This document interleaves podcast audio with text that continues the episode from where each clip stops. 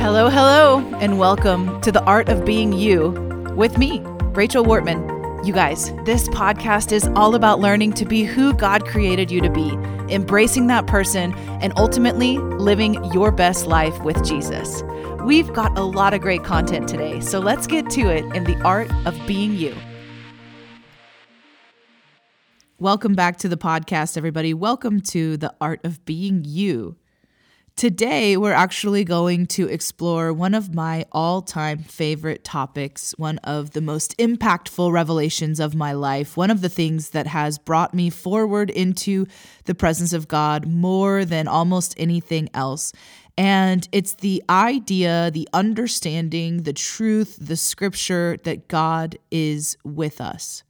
Now, I know to you that might sound really simplistic, or you might be saying, yeah, yeah, I know that. But today what we're going to do is actually explore what that means and how it affects our lives, because the truth of the matter is that a lot of times we don't feel that God is with us. I mean, we might know theologically that he is here. We might know in a place of understanding that God never leaves us, never forsakes us, but do we actually live from that place? I love following this guy named Bill Vanderbush. He's got incredible revelation and insight and wisdom about this kind of stuff. And he has been telling himself this sort of mantra for the last several years. And he just says, no distance, no separation. There's no distance, there's no separation. And he said, you know, it's fascinating because even after focusing on this for years, I find myself going an hour, a few hours, even sometimes maybe a whole day without really connecting with the abiding presence of God. It's just that easy to fall out of touch with where God is in our lives. He is with you, but have you ever felt like God wasn't? Have you ever felt like he was distant? What do you do when you feel like that? How do you go about your life? I think for a lot of us, when we begin to feel that God is distant, maybe we actually kind of distance ourselves from him. It might even be a subconscious response, but I know for me, if I'm being completely vulnerable with you, there are times where I'll go maybe several hours a day, maybe two days even, and never even have a thought about God in my mind sometimes. It's like if God is not initiating with me, sometimes it's hard to be the one to initiate with him. But if we're really in relationship, then it's a two-way street, not a one-way street, right? Let's think about it in the realm of if you're a parent. So when you're a parent, you've got these kids in your care. And what are you doing with them? Well, you're, you're pursuing them, right? You're providing opportunities for them. You are initiating moments with them. You're asking them about their day. You're making their favorite meal sometimes to make them feel loved. You know, sometimes you even go out of your way to make sure they know how special they are to you. But then there's other times where you kind of want to know what they think on their own. When not prompted, what are they going to do? Or even in the realm of like your spouse, right? It's one thing to ask, do you love me? It's another thing to just be told spontaneously, this is what I think about you. It's one thing to sort of fish for a compliment or ask for feedback and, and input. It's an entirely different thing when that person just comes to you and begins to offer their contentment, their praise, their excitement to be with you. I don't know that we can limit or relegate God into sort of the human nature cycle, but I think it's fair to say that God is looking for unsolicited worship and praise from us as well. I think this is why he doesn't make us worship him. He doesn't mandate on us. He doesn't control us, because there's something about that unsolicited, pure response to God, unprompted worship that really moves his heart. But if we're going to be able to offer that to him, then there has to be moments when he's not prompting something. You know, I'm a sucker for the presence of God. I'm addicted. Like, I have no problem saying that. I just absolutely love when God is speaking to me, when he's downloading revelation, when I can feel his presence, when we get to that point in worship where you just begin to like almost like lose control. I love that. I live for that. And in those moments, I cannot help but respond to God. You are my everything. I love you so much. You can have my whole life. I've already given you my whole life, and whatever I might be holding back, I'm giving to you in this moment. But the truth is, that is a solicited response.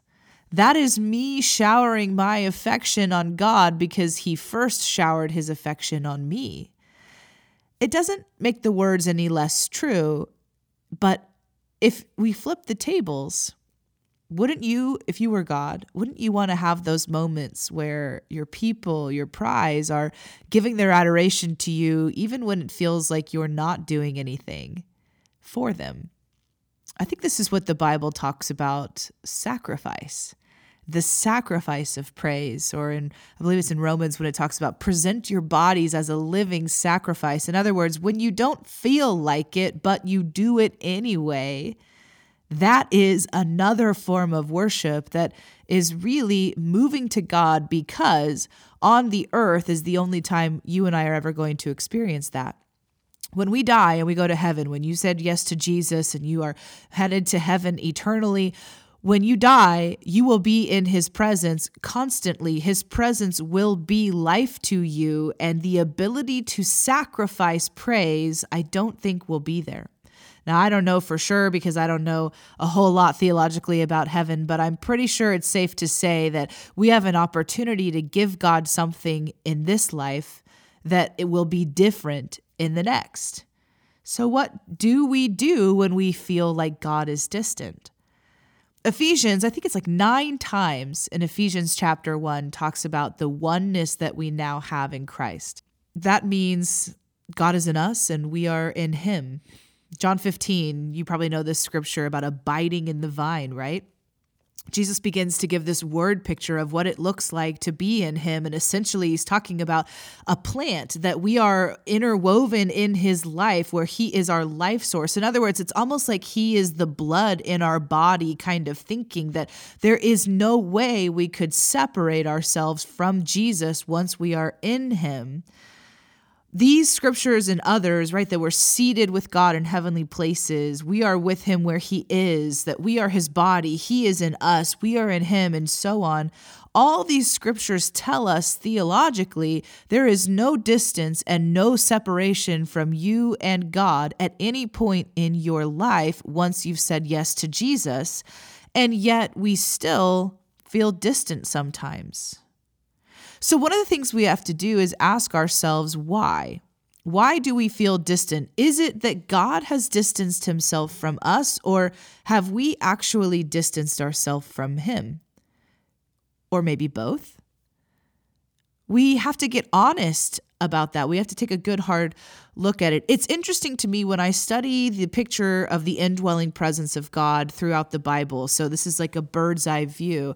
In the Old Testament, what we see is that the presence of God would come onto people. It was there. It was guiding them. I'm thinking in the Israelites, you know, as they're coming out of Egypt, they're having the, the cloud by day, the pillar of fire by night. You know, there's the season where there's the manna on the ground. There's the Shekinah glory around the mountain. I mean, we could go on and on and on about different moments in the Old Testament where the presence of God was there, and it was like something external. It was not inside of them. It was external. And what I believe God understood from the beginning was that mankind would not be able to live in unity with God with the external presence only, that mankind needs the internal presence of God to be a constant reminder of who he is so that we can live in unity with him.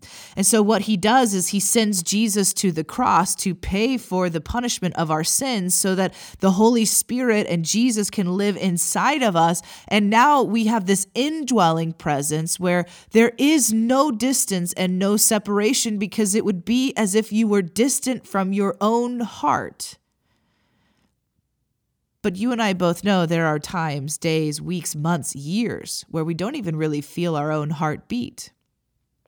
If we're alive, we know it's there. It has to be, right? It's it's fueling our life, but we're not always connected with each and every beat. Sometimes we just still feel distant. I remember a counselor saying to me at one point that the human being is not capable of maintaining a one hundred percent connection in any capacity. So specifically speaking to emotional and vulnerability type connections, relational connections, the human being is just not capable of maintaining our love towards someone one hundred percent of the time without fault. And so what we do is we ebb and flow in all of our relationships with our spouse, with our kids, with our brothers, brothers and sisters, with our roommates, with our coworkers. We have times where we feel close to them and then times when we feel not close to them. And if we want that person to be in our life long term, then we learn, even if we're not aware of this, we learn how to draw ourselves back to them so that we can continue to stay connected, knowing full well that it will ebb and flow again and again and again. The difference between humans and God is that God does not deal with that. He is not subject to that. So he is capable and he does maintain his connection with us one hundred percent of the time.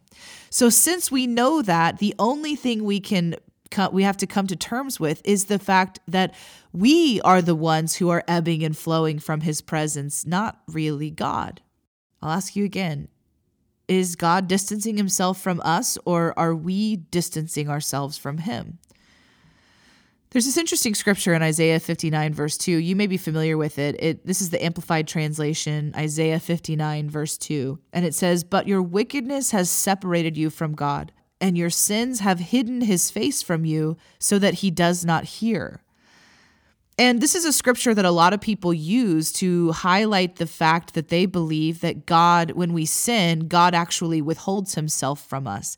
And that is essentially what this is saying in Isaiah. But if we're going to actually study the Bible correctly, we have to place every scripture on the timeline of where it fits in the Old Covenant and the New Covenant. And clearly, Isaiah is speaking from the Old Covenant perspective. This was true then, because there was no way to deal with our sin long term. But now that we are living in the after effects, the aftermath of the cross and the resurrection, God does not need to hide himself from us when we sin. It's not God that is distancing himself from us. It's us distancing ourselves from him. But here's the truth. If you've ever felt this way, if you've ever felt like God had abandoned you, if you've ever felt like God was distant, if he just didn't care, if he was indifferent, look, you are not alone. I'm reminded of the time when Jesus goes to the cross and he dies. And even though he's been telling his disciples, the Son of Man is basically going to die in three days, you know, it'll be raised up. He's telling his disciples these clues. They're still in complete and utter despair that he actually physically died. That when they put him in the tomb, that that was the end. And they're gathered together in this stunned, hopeless, mourning mentality, passing the time, trying to figure out, where do we go from here? Wasn't this man the Son of God? Wasn't he our Messiah? Now what do we do, because he left us? But he actually didn't leave them, did he?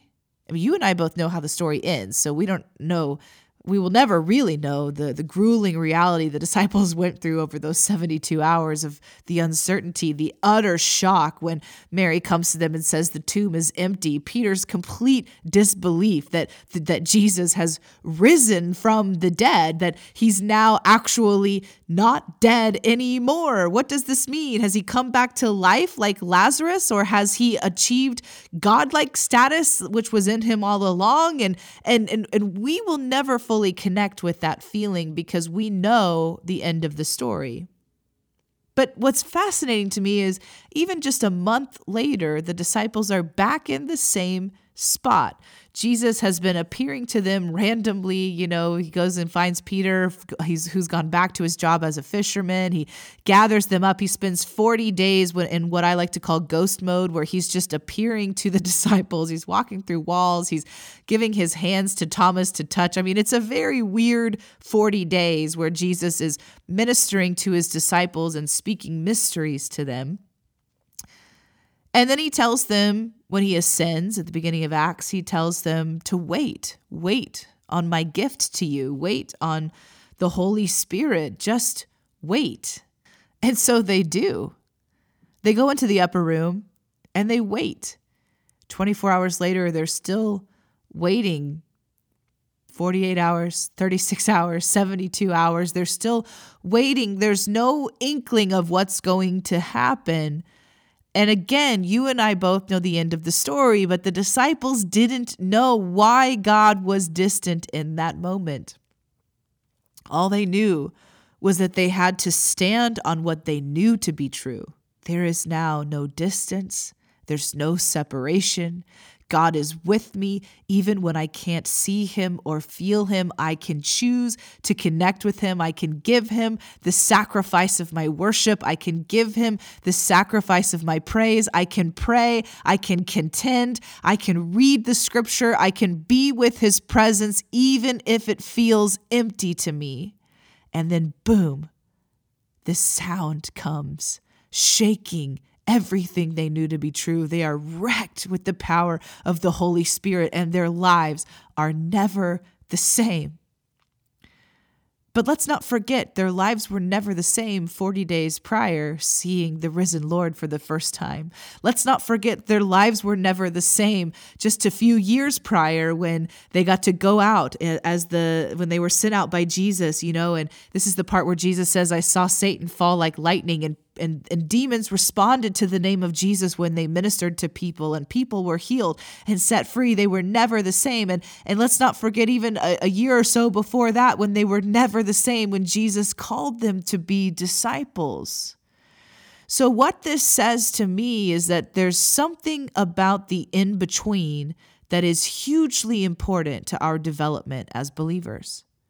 There's something about the glory to glory, that word to, what rep- what's represented in that word to, that we're in one form of amazement and then we go to another form of amazement, but we go there through the blankness. I was talking to my husband recently. I've been reading the book of Acts a lot lately, and I've just been struck more than anything with what's not there in the words. The distance between chapter four and chapter five, for example, the amount of life that was lived in between some of those verses. It's easy to look at the book of Acts and just think, wow, this was one unbelievable thing after the next. I mean, this must have been like a living revival, and it was, but there was a lot of mundane in there as well.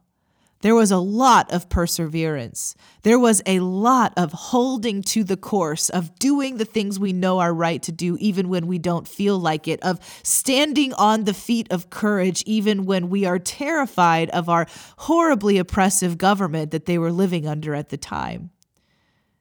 From glory to glory, but that transition period is debilitating for a lot of us. Listen, there is no distance. There is no separation.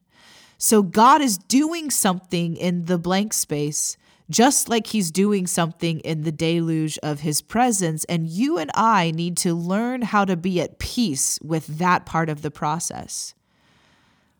One of my favorite songs, it's an older song. This guy, Bishop Joseph Garlington, wrote it. And it says, Lord, whatever you're doing, don't do it without me.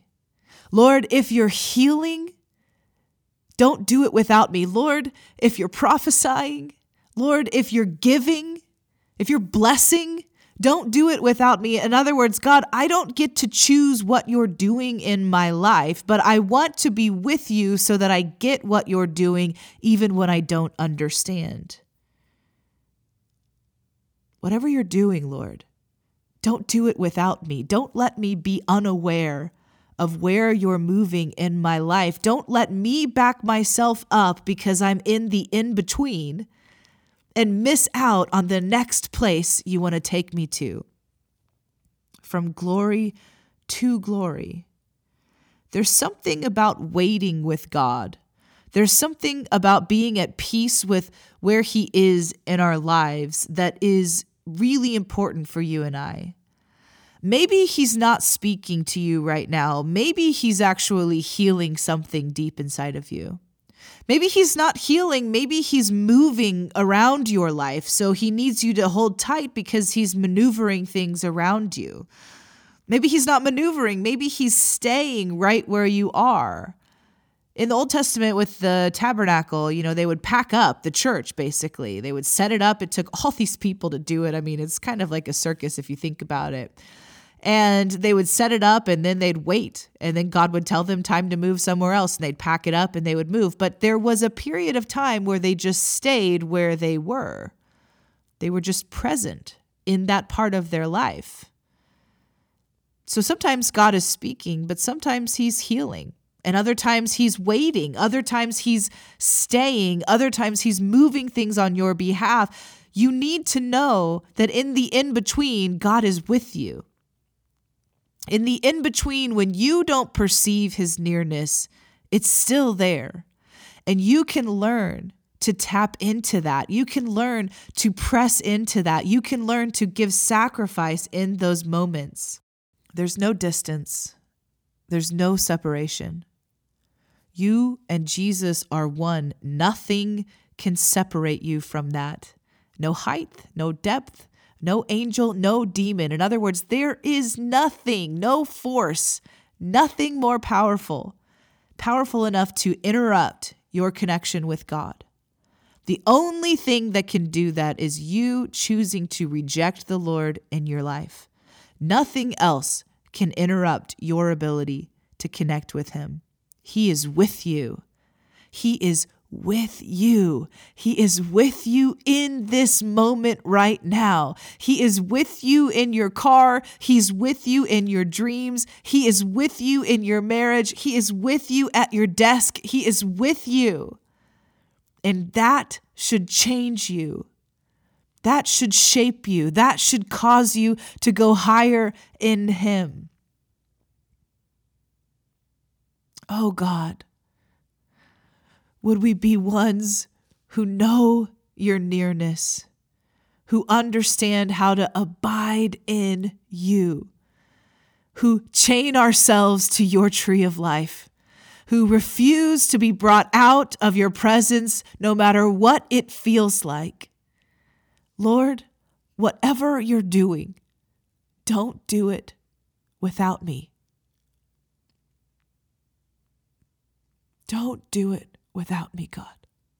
If you're waiting, if you're pausing, if you're just staying, if you're being silent because you're doing something else, don't do it without me. Help us, God. Amen. So you've just listened to The Art of Being You with Rachel Wortman. I hope you enjoyed this episode of my podcast. And listen, it would mean the world to me if you would subscribe and rate or review this podcast on wherever you're listening from. Also, share it with a friend. Help me get the word out. Until next time, be blessed.